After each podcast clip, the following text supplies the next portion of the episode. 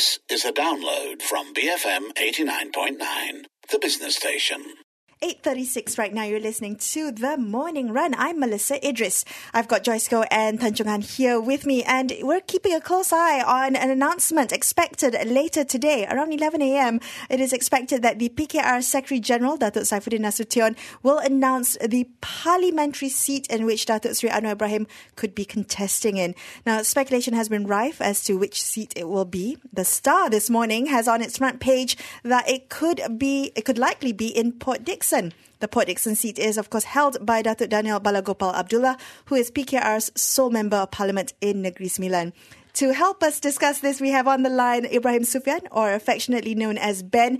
He is the uh, program director of the Merdeka Center, which is an independent pollster. Now, good morning, Ben. Thanks for uh, helping us understand the chatter ahead of the announcement. But before we go into your expectations, I'd like to kind of zoom out a little bit and, and ask you if you think that someone should be vacating their seat for Anwar.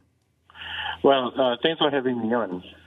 I think you know, if we look at the chatter of what's happening on social media and people in civil society, there is a general disdain for members of parliament to vacate their seats after they've been chosen in what was seen to be a very hard fought election, uh, just to allow uh, another person to assume uh, a higher position.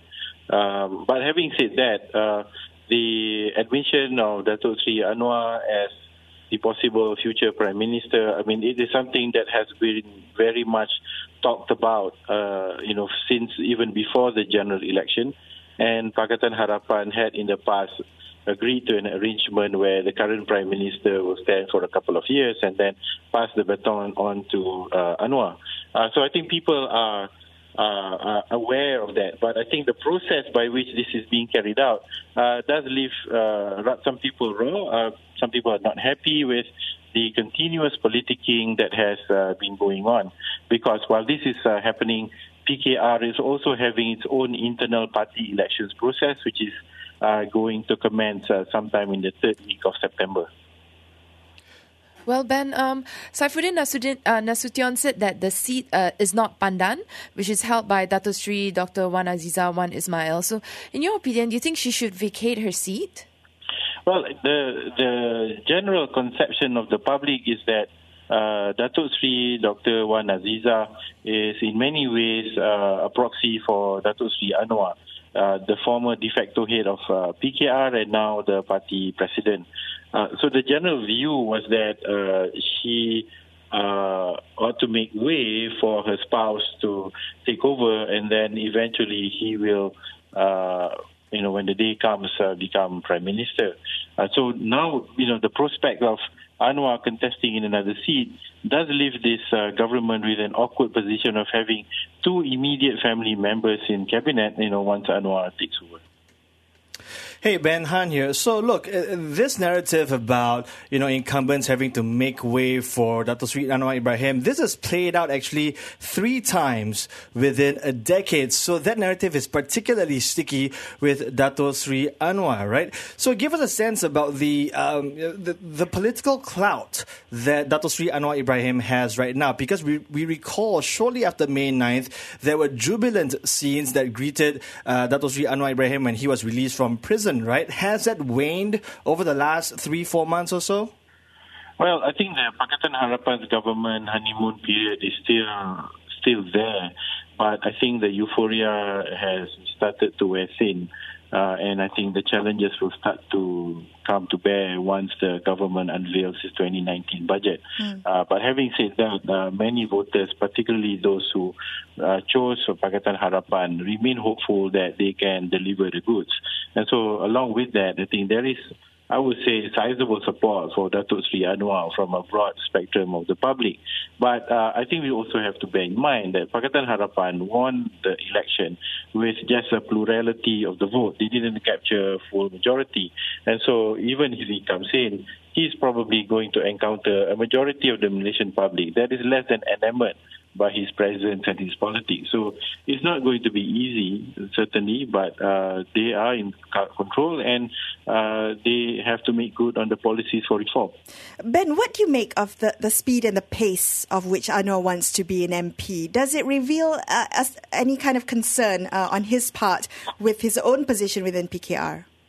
Well, I think if we look at the history between Dr. Mahathir and Anwar Ibrahim, you know, it doesn't take a political scientist to figure out that there are trust issues between the two individuals. And the coalition itself was formed, you know, primarily to topple Barisan Nasional and then win power. Uh, the process by which cabinet members are formed, you know, also gives uh, an indication of how hard fought the relations are within the coalition.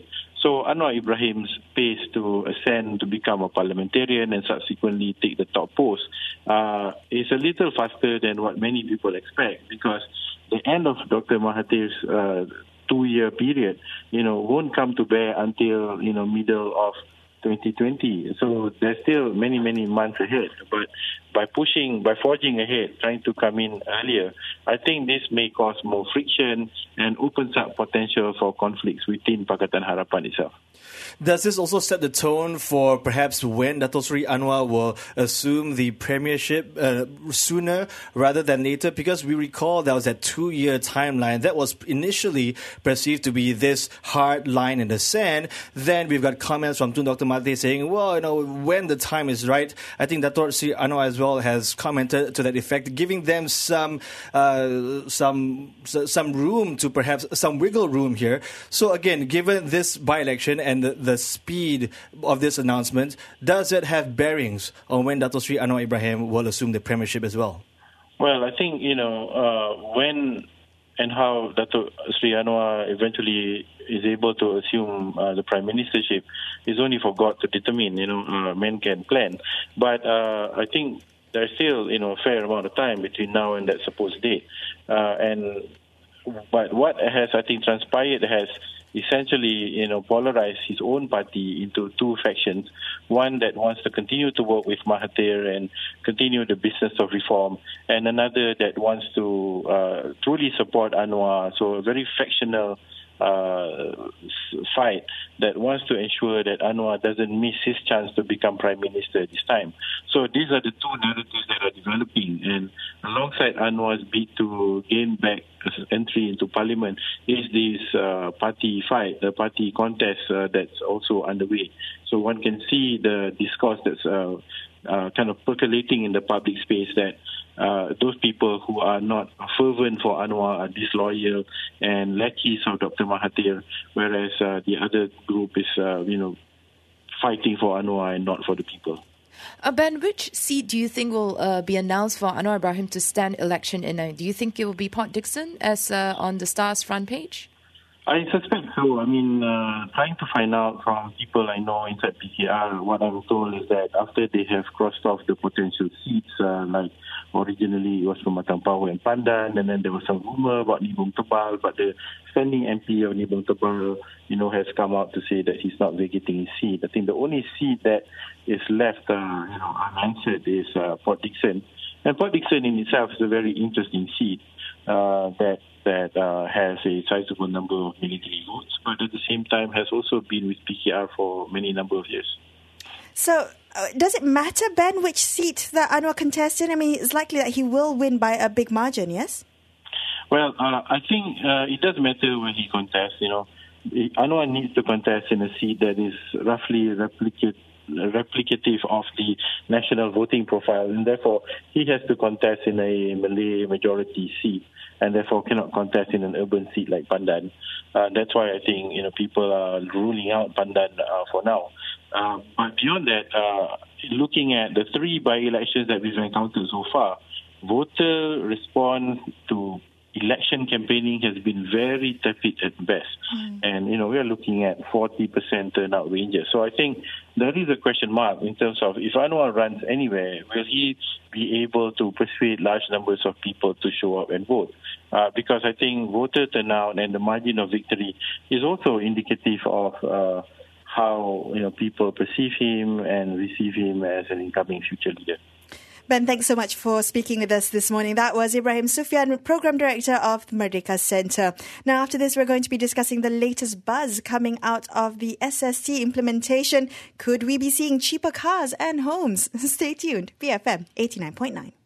Thank you for listening to this podcast. To find more great interviews, go to bfm.my or find us on iTunes. BFM 89.9, the business station.